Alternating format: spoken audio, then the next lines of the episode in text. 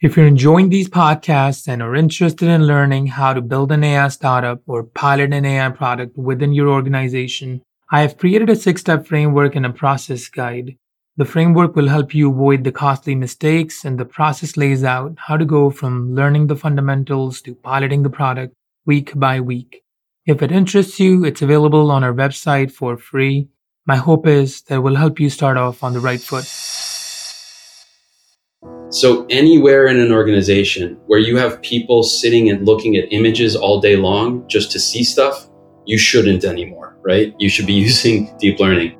Anywhere where you have rooms of people reading documents just to find stuff, you shouldn't anymore, right? Anywhere where you have people looking at data streams to find new trends, you shouldn't anymore, right? Because these algorithms can do a better job of finding those patterns.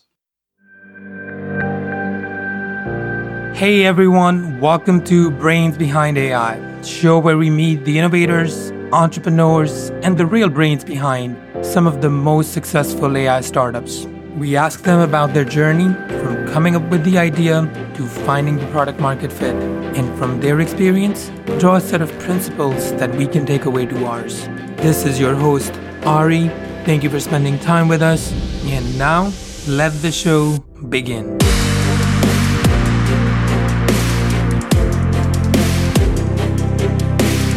Ladies and gentlemen, I couldn't be more excited to have with us today Dr. Chris Bouton. Chris is the founder and CEO at Vyasa, a deep learning startup out of Boston. Previously, Chris founded Entagen, an analytics startup which was acquired by Thomson Reuters in 2013. Computational biologist by training with a PhD in neuroscience from Johns Hopkins. Chris, welcome to the show. Thank you so much. Chris, before we start uh, and get into Vyasa, can you take us through your background and how it prepared you for your entrepreneurial journey from Entagen to Vyasa now? Sure, absolutely. I started out with a passion for sharks and got interested in uh, marine biology.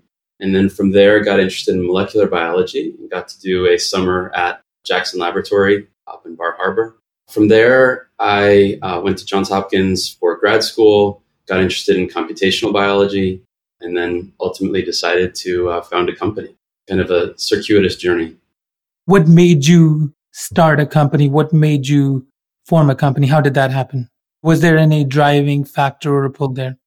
I was working at a large pharma at the time, and I was interested in the range of ways in which I thought we could do a better job of tying data together. And I just got interested in trying to do that on my own and building a company around this idea of data integration. And there's something that's sort of a leap that happens at some point where you just decide to go do it. In fact, I was at a friend's house right after I had made the leap. There was a Zen koan on their fridge, and the Zen koan was leap and the net will appear. I saw that and I was like, oh, okay, there's going to be a net somewhere around here. but, but at some point, you just have to make the leap and, and give it a shot, right? Go after what you're you're interested in doing. So that's what I did. That's a beautiful quote. When it came to Vyasa, how did that idea happen, and what made you go into it with full force as a startup? So for Vyasa, the thing that was so amazing about that moment in time for me was there was this confluence of factors that had to do with the hype cycle around uh, deep learning AI and me wanting to understand whether it was all hype or whether there was actually something really interesting and new with these deep learning algorithms. And so as I started to dive in, I started to realize that these algorithms are based on neural networks. And my background, my PhD was in molecular neurobiology. And, and one of the reasons that I got interested there was because of my interest in neural networks. So all of a sudden, it, it felt like this confluence of factors of like, wait, I could form a company based on algorithms that have to do with neural networks and do data analytics for the life sciences space. so all of those things together were so compelling that I was like, I just have to do this.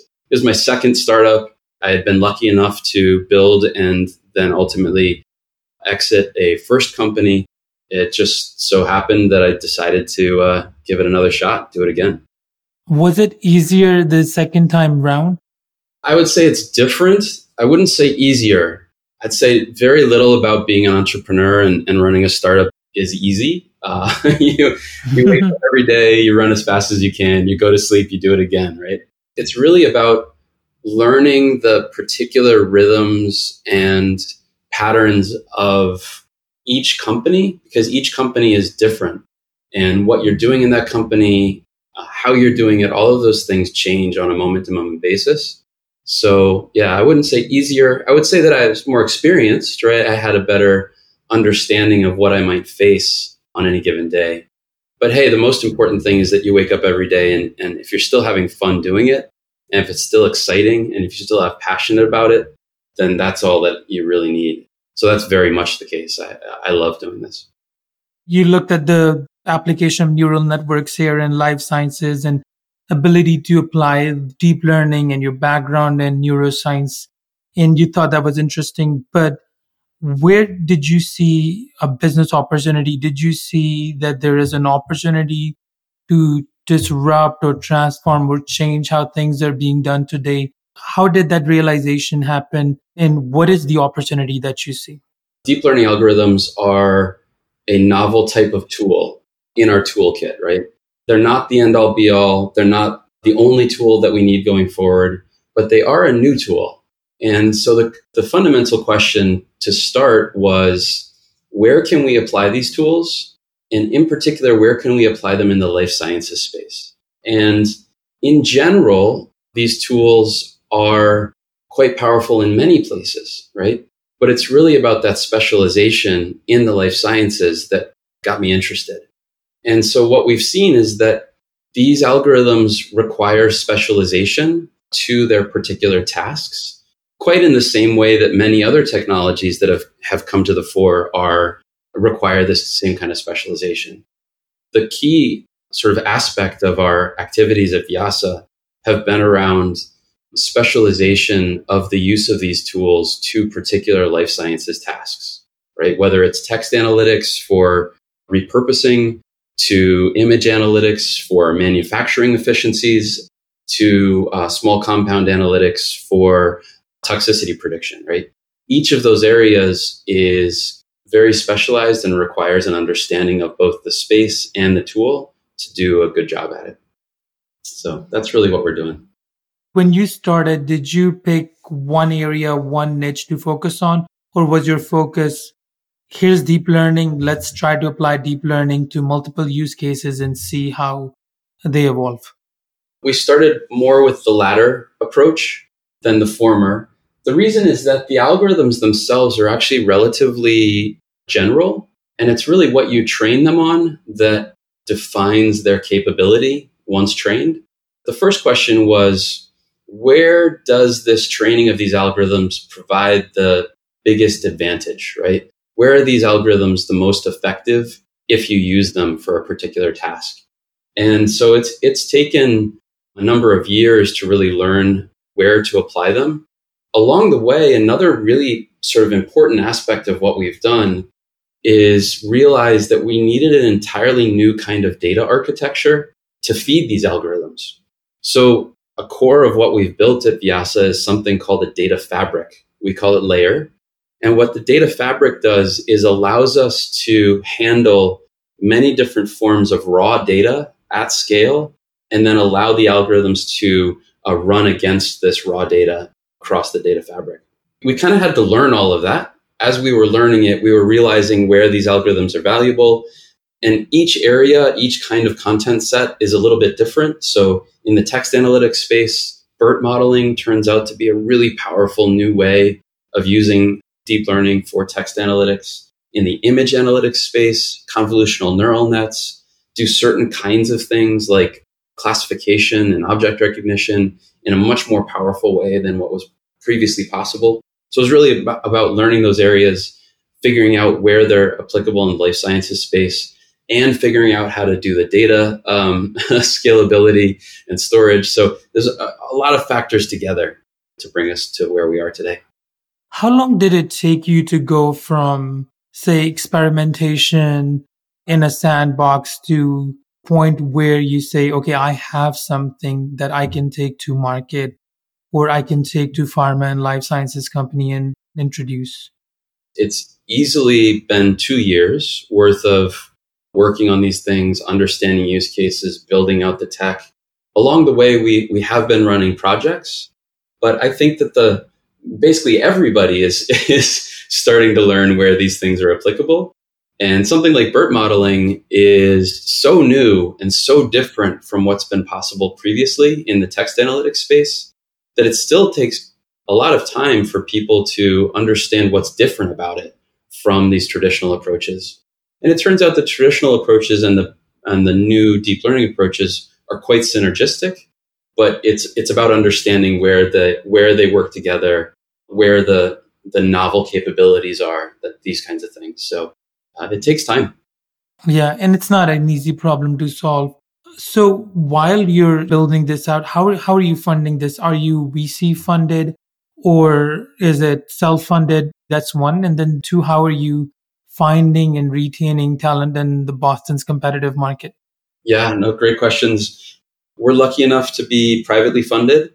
It's what I did in the Entagen days. It's what I'm doing this time around. I have a ton of respect for VCs and they're incredible connectors, they're incredible advisors. And I know many VCs, talk with many VCs all the time. But um, I'm also just familiar with the process of, of building a company without VC funding. So that's what we're doing again. And as we're doing that, we are running projects uh, with clients and uh, we'll continue to do so. And so that's sort of where we're at right now. It seems like you have this consulting arm where you have projects that are keeping the lights on, so to speak, while you're building this amazing deep learning product. Yeah, I would I would call us a tech enabled services business at this point. There's solutions that we've developed. Those solutions are powerful and new. It's what we've spent the last 3 years building. Finding ways of applying those types of solutions to to clients' problems is a key part of the services portion of things. There's also this really important conversation that's happening and learning that's happening around what these deep learning algorithms are capable of. And the easiest place to do that kind of work is in, in a services type context. It's always a conversation around like how they're applicable, uh, how they're useful, and then how our particular solutions enable some of the stuff that clients want to do. And I can see the synergistic relationship where the learnings can feed the product and vice versa. Absolutely. I think everyone is still coming to grips with or are starting to learn about what the capabilities of these things are. And so there's absolutely this continuous learning of use cases, technology, business, all of it all at the same time.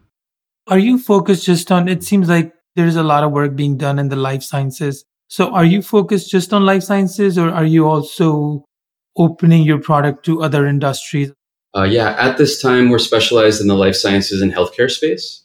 Uh, like I mentioned, the work in applying these algorithms really has to do with understanding the data type and understanding what you want the algorithm ultimately to be able to do. Uh, one of the things that's so different about these algorithms is that what you train them on ultimately turns out to be what they're capable of doing. It's almost like if you have two baby brains and you, you train one of them in the Spanish language and one of them in the English language, by the time you're done training them, one of them knows how to speak Spanish and one of them knows how to speak English, right? But when they started out, they could have learned any language. It's really important to know what you want them to be able to do at the end of their training. And then also how to continue to refine and, and update and enable further training. So all of that requires specialization. And for that reason, we're specialized in the life sciences space. Within life sciences, as you launch these products, how are you validating the market and what have you learned to date as you have brought your offering to the market, to biopharma? Yeah, I think that the, the validation comes from those scenarios in which a client says, wait, you can do that with these algorithms? and you say, yeah, no, that that's kind of like what, you know, what we're what we're seeing is valuable here. And they say, well, well, yeah. and the thing that's so powerful about deep learning is that you can train these algorithms on what kinds of patterns you want to find in your data. but they figure out how to find those patterns. And that sounds really simple. It turns out to be incredibly powerful because in the history of humans using computers prior to these algorithms, we have told the computer how to find the pattern. What that means is that humans often don't know exactly how to find the pattern or they don't have a full understanding of it. And so they tell the machine about a subset of all possible ways to find the pattern. And what that means is that we often previously missed stuff, missed information that was valuable. With deep learning, you let the machine go and figure out what's useful in finding the pattern. And that means that they're much more capable of doing a better job of finding patterns in data. That is coinciding with a time period in humanity where the amount of data that we're working with is just exponentially increasing. And so all of a sudden we need for machines to be able to sift through information much more effectively than what was previously possible. And that's exactly what these algorithms can do. So anywhere in an organization where you have people sitting and looking at images all day long just to see stuff, you shouldn't anymore, right? You should be using deep learning. Anywhere where you have rooms of people reading documents just to find stuff, you shouldn't anymore, right? Anywhere where you have people looking at data streams to find new trends, you shouldn't anymore, right? Because these algorithms can do a better job of finding those patterns. Of course, once you've used an algorithm to find an, a pattern, you want a human to actually validate, okay, yep, it found the right pattern. But you can identify these things at scale, at a much greater scale, by using one of these algorithms than was previously possible. And that's that's really at the heart of what's so exciting about these things. I agree. As you have taken this journey and as you're doing this amazing work here, what are some of the challenges that you're running into and by challenge, I mean whether it was building the product out or whether it's getting the buy-in from, from the consumption standpoint. What has that journey been? And can you give us an example of a challenge that you encountered that made you rethink or reevaluate what you have? Yeah, absolutely. I'd say our biggest challenge is the hype cycle. There has been so much talk about AI that first of all, you have to talk about what you really mean by AI, what's different. Because, you know, AI, the idea of artificial intelligence, has been around for as long as a computer's been sitting in the corner. And some human said, I wonder if that thing will think like me, right? Um, you know, Frank Rosenblatt in the 1950s was building the Mark I perceptron as a neural network. And he filled an entire room with wires, you know, to try and do this stuff it didn't work because uh, he just didn't have enough computing power. But these ideas have been around for a very long time. And so the initial sort of part of the hype cycle has been just figuring out what's different now. And what's different now is that we're actually experiencing something like a perfect storm of having gone through the big data phase, and now we have enough data to train these models. We also have novel GPU architectures that are much more powerful than rooms full of wires. um, we have novel algorithm development, and we have novel software open source stacks that we can use as sort of the foundational elements of what we're building. So all of these things have come together right now. And that's really what is um, fueling this new round of interest in AI. So first you have to get through the idea that there really is something new and different here. Then you have to get through the idea of like, well, what do you really mean by AI? And so that's actually why I say deep learning AI or deep learning almost all the time to try and make sure that I'm being very specific about what I'm talking about as the new tech. And then you have to get through the idea that people just say, like, hey, I don't really believe that these things do anything new or different, right? So then you have to talk about what's actually new and different about them and what they can do in the context of an organization that is more powerful than what's been done previously. And so all of these things are a conversation that happens with a client in order to identify like, okay, yeah, there's actually an opportunity here to do something valuable. So that, that's been our biggest challenge. Once you get to the other side of that, once you demonstrate what these algorithms can actually do, then you usually see people's light eyes light up and they say, oh, okay, now can we do that over here too? And you say, yep, we could do that too. it's a process. It's a process and a conversation. Yep. So it's, and that's what I'm learning too from my experience. It's the education that's, that takes precedence over anything else. I totally agree with you on that. Now, as you look towards the future, and especially in the biopharma industry, because the industry seems to be lagging from what we have seen. We have seen the returns on R&D investments significantly go down year over year. Peak sales go down. We have seen even the ROI on the dollar invested in a pharma over three year basis or, or five year basis is significantly lower, which is, which is challenging the value proposition of the biopharma in general. And I do believe that's where deep learning and that's where artificial intelligence can come in and play a role. As someone on the front line who is building these deep learning models for the biopharma, what do you see the future and how do you see deep learning and AI playing into transforming biopharma as an industry? That's a great question. I mean, I, think that one of the things that's so exciting about these algorithms that there's, is that there's so many different places where they can be applied. And so I think that the first thing that the industry as a whole can do is just remain open to the idea of innovation. You know, in my experience in the industry, we see this almost sort of pendulum swing effect or cyclical effect between innovation and then sort of conservation, right? Conservative tendency. And you sort of see the industry as a whole sort of swinging back and forth between these two ways of being. I think, though, in general, remaining open to innovation, remaining open to novel technologies and how they can be applied is really important in our space. Given what's going on in the world right now, I've never had a greater and firmer belief in the importance of scientific research for humanity.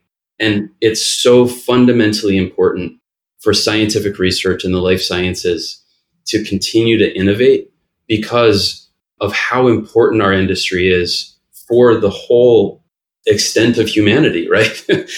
and so remaining open to the innovation, remaining open to the idea that novel technologies can find a place of importance in what we're doing going forward.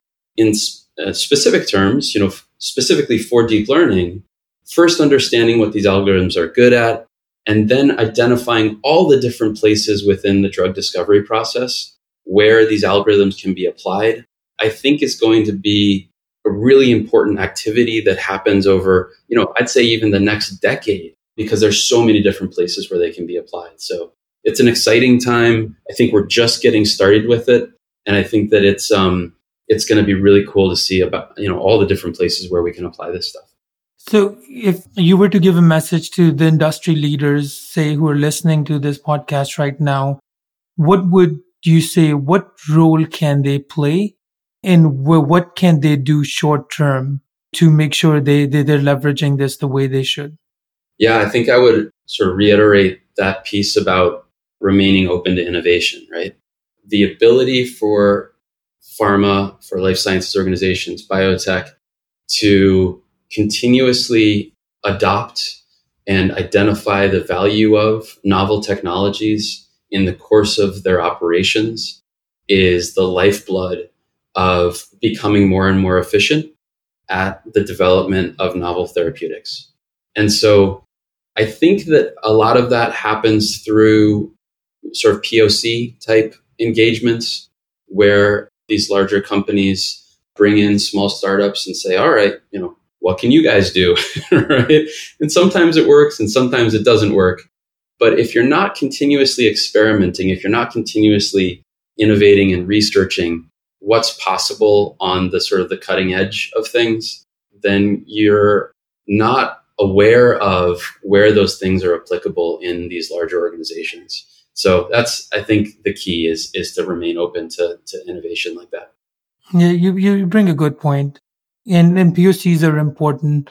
One of the places where I see them struggle is they will do a proof of concept, but taking that proof of concept and operationalizing it and making it real where actual businesses using it is, is hard, right? There is this gap that exists between the POC side and the actual consumption. Do you have any advice for them on how they can bridge that gap quickly and faster where if the POCs are successful and the learnings are validated, how can they operationalize it quickly?